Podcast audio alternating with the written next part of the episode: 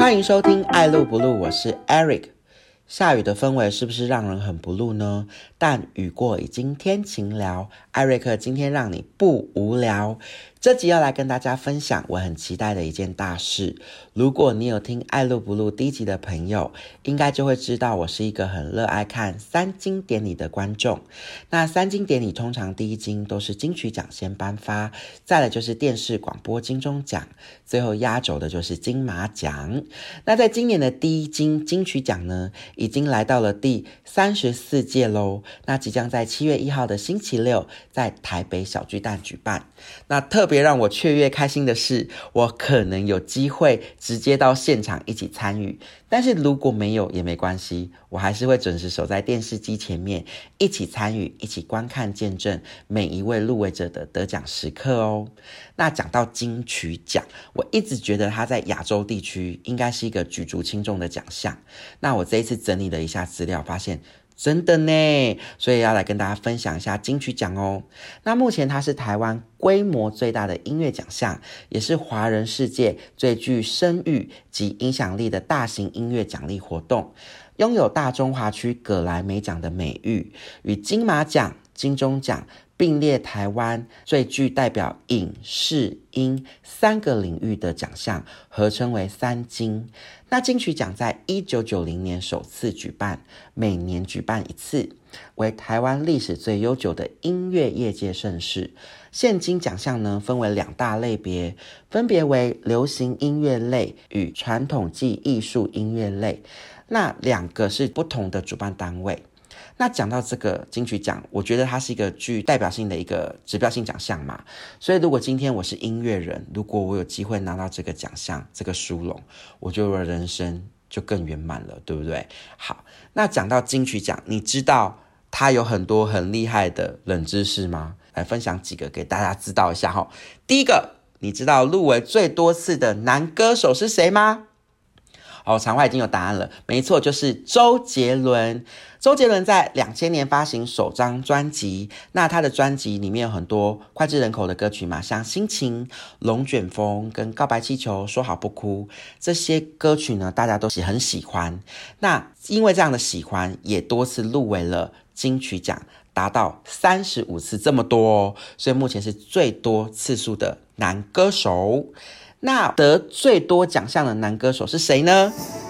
啊，不是陶喆哦，是周杰伦。对，所以他目前不止入围最多次，也是得奖最多次的。那目前有十五座金曲奖在手上哦。那来跟大家讲一下，入围最多次的女歌手会是谁？OK，有听到了，听哦。梁静茹也算是，但是目前入围最多次女歌手的是张惠妹。张惠妹在一九九六年以《姐妹》专辑出道，那唱出很多脍炙人口的歌曲嘛。那我们到 KTV 也都会多多少点她的歌来唱。目前出道到现在，其实在华语的地位已经有极高的地位跟影响力了。那阿妹以个人的名义，共二十八次入围金曲奖。那已经有成功拿下六座金曲奖在手上了，所以她目前是我们入围最多次的女歌手。好，那她拿拿到六座，我觉得蛮多的，对不对？那大家猜猜看，得奖最多的女歌手是谁？好，讲答案喽，不是蔡健雅，是江蕙二姐。张惠二姐呢，在我们乐团下也创造很多的记录，像《Get Out》这首歌，男女老少都会唱，我也都会唱，对不对？那最厉害的记录是在两千年，就是周杰伦出道的那一年，两千年到二零零三年，连续四届获得金曲奖最佳台语女歌手，不间断的连续四届，棒棒棒棒得四座。她其实是五度入围金曲奖最佳女歌手。那在第十四届，她就说我不参加了，我就接下来个人奖项我就不参加，留给这个歌坛新星这样子。那二零一五年就宣告，就是哎，我告别歌坛，封麦了这样子。他已经获得了十三座的金曲奖，那也获得了金曲奖的特别贡献奖，所以他手上有十四座，那也是大家心中无可取代的台语歌坛天后，非常厉害。好，那简单的跟大家就是介绍一下金曲奖的来龙去脉。那其实这集其实是想来跟大家聊一下，我们已经来到第三十四届了嘛。那其实有一个奖项我很想要跟大家来预测，就是我们这一次的。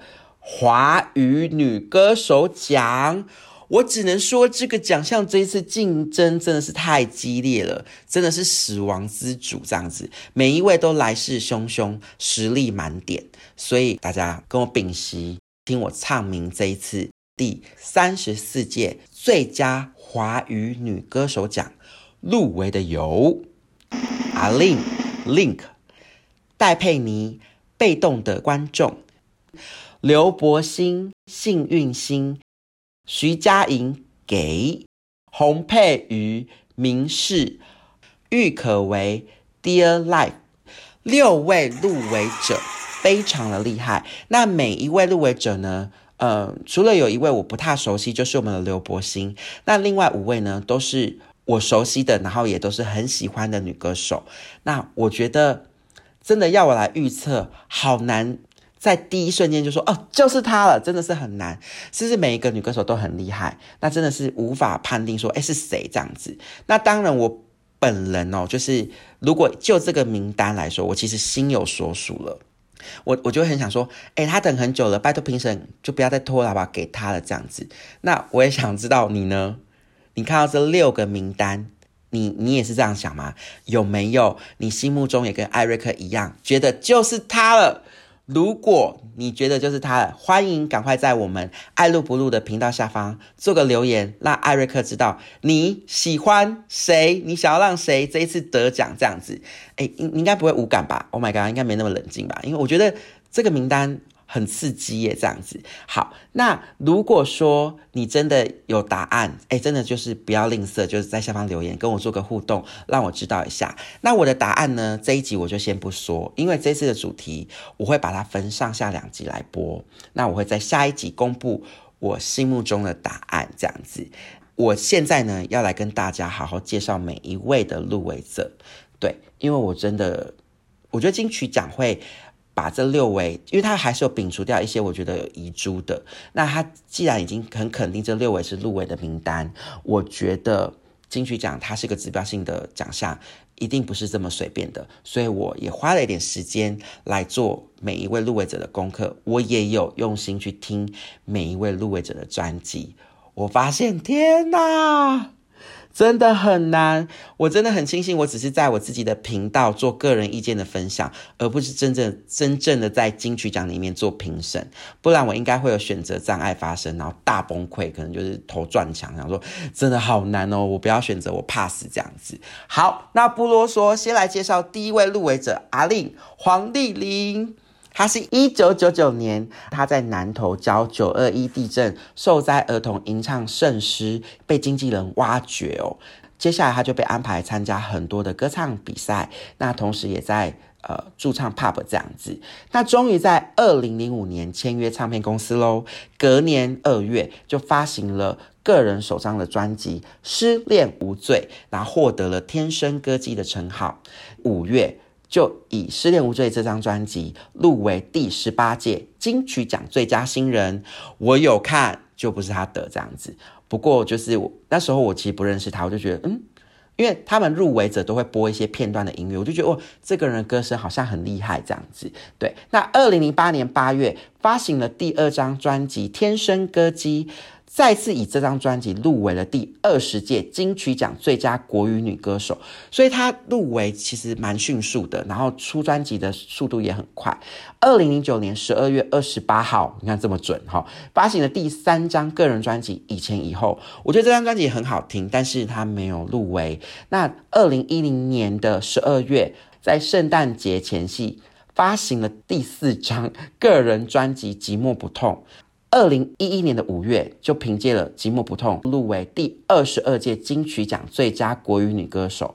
那在同年底，她又推出了个人第五张全新专辑《我们会更好》，再次入围第二十三届金曲奖最佳国语女歌手，又入围又出专辑。她又在同年的十二月三十号再次发行第六张个人专辑《幸福了》，然后呢，我觉得她。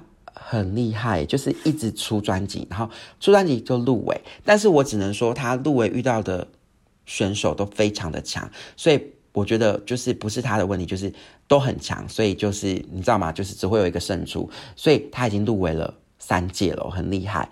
那二零一三年，因为公司调整的关系，裁撤了他的华语部门，所以他就不得不赶快再找经纪公司。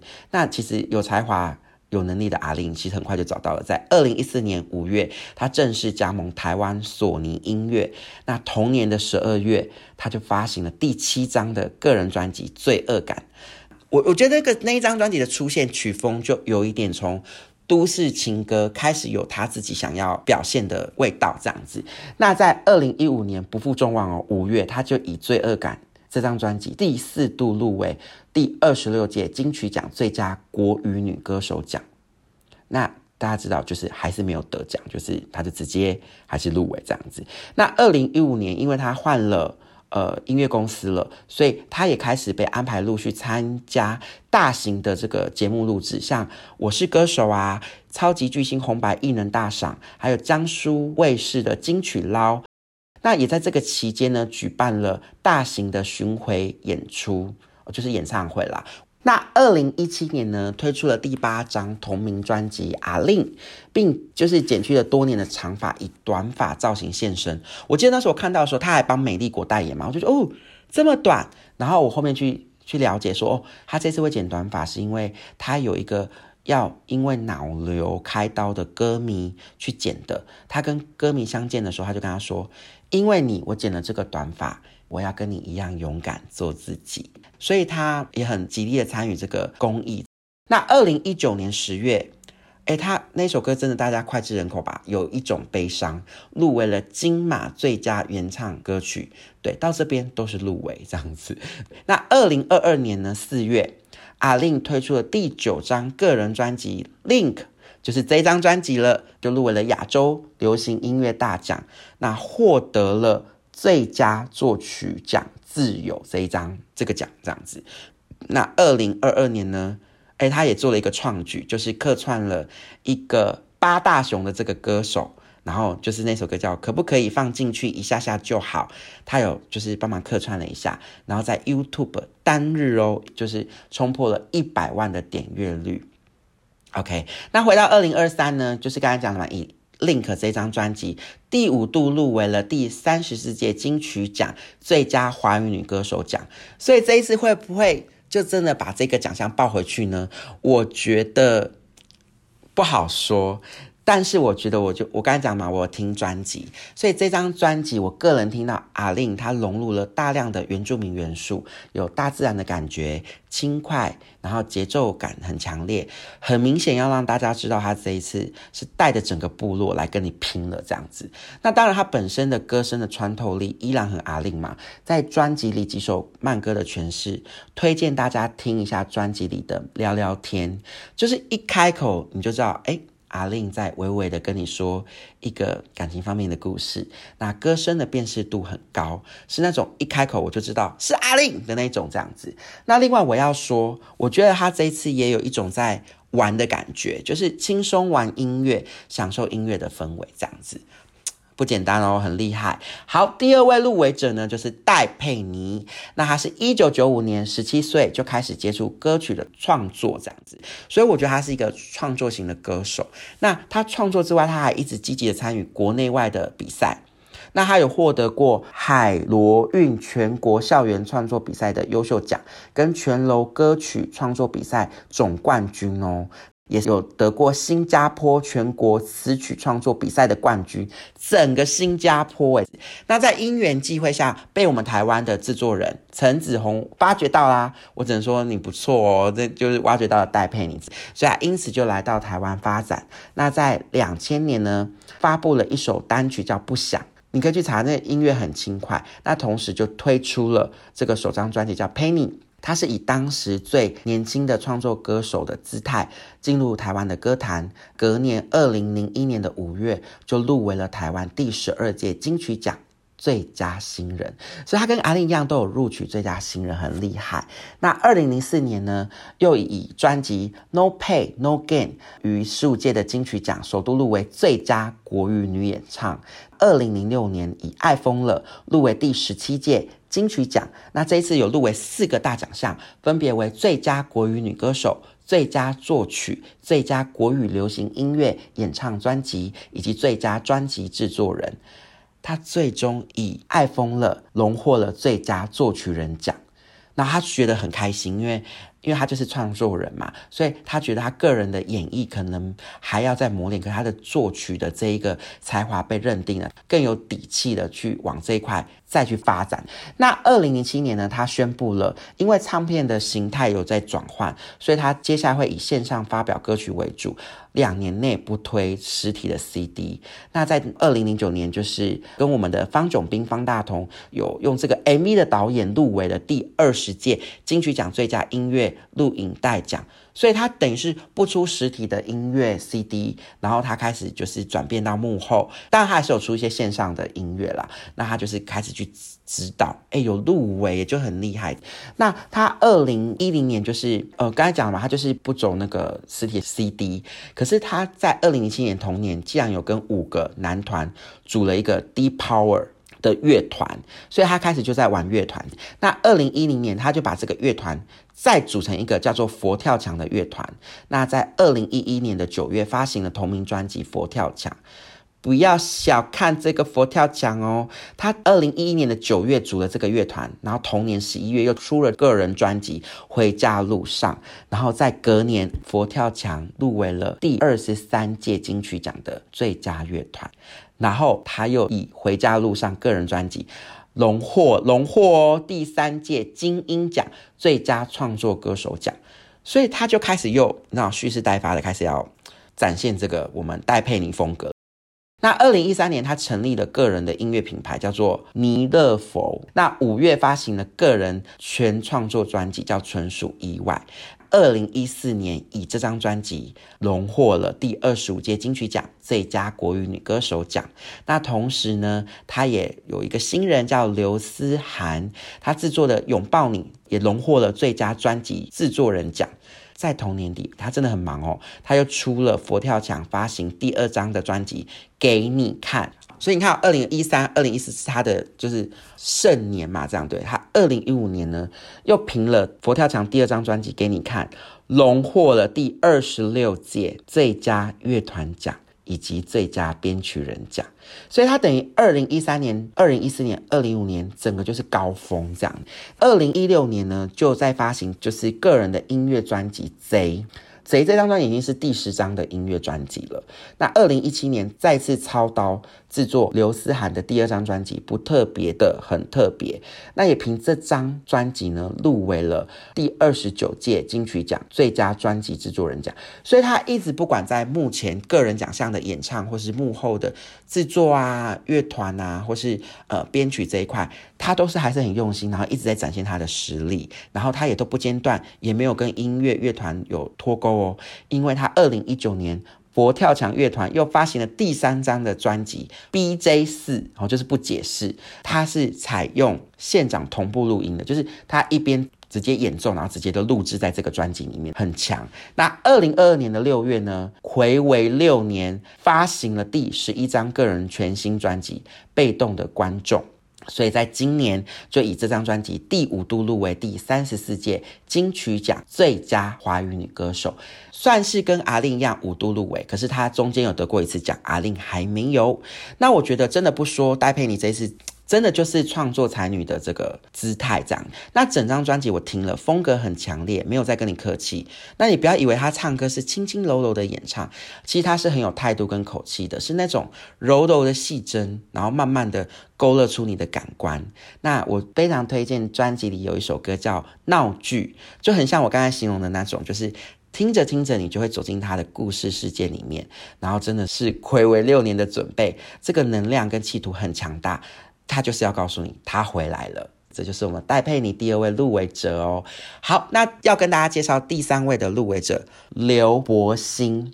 他是二零一五年远赴韩国参加一个韩国的选秀节目《K-pop Star》第五季，有获得到总决赛第四名的好成绩，蛮厉害的。因为你知道，就是选秀节目嘛，它就是海选，然后慢慢的就是捉对厮杀这样子，所以他可以到总决赛的第四名的这个成绩，已经算是实力非常的坚强。那在二零一七年的八月，他的音乐纪录片《出人头地》，刘柏辛，他就在讲述他呃跟美国嘻哈艺人。这个在长沙合作写下了中西结合单曲的故事。那这个纪录片呢，它没有经过推广，它只是经过微博的发出，在三天内就获得一千万的播放量。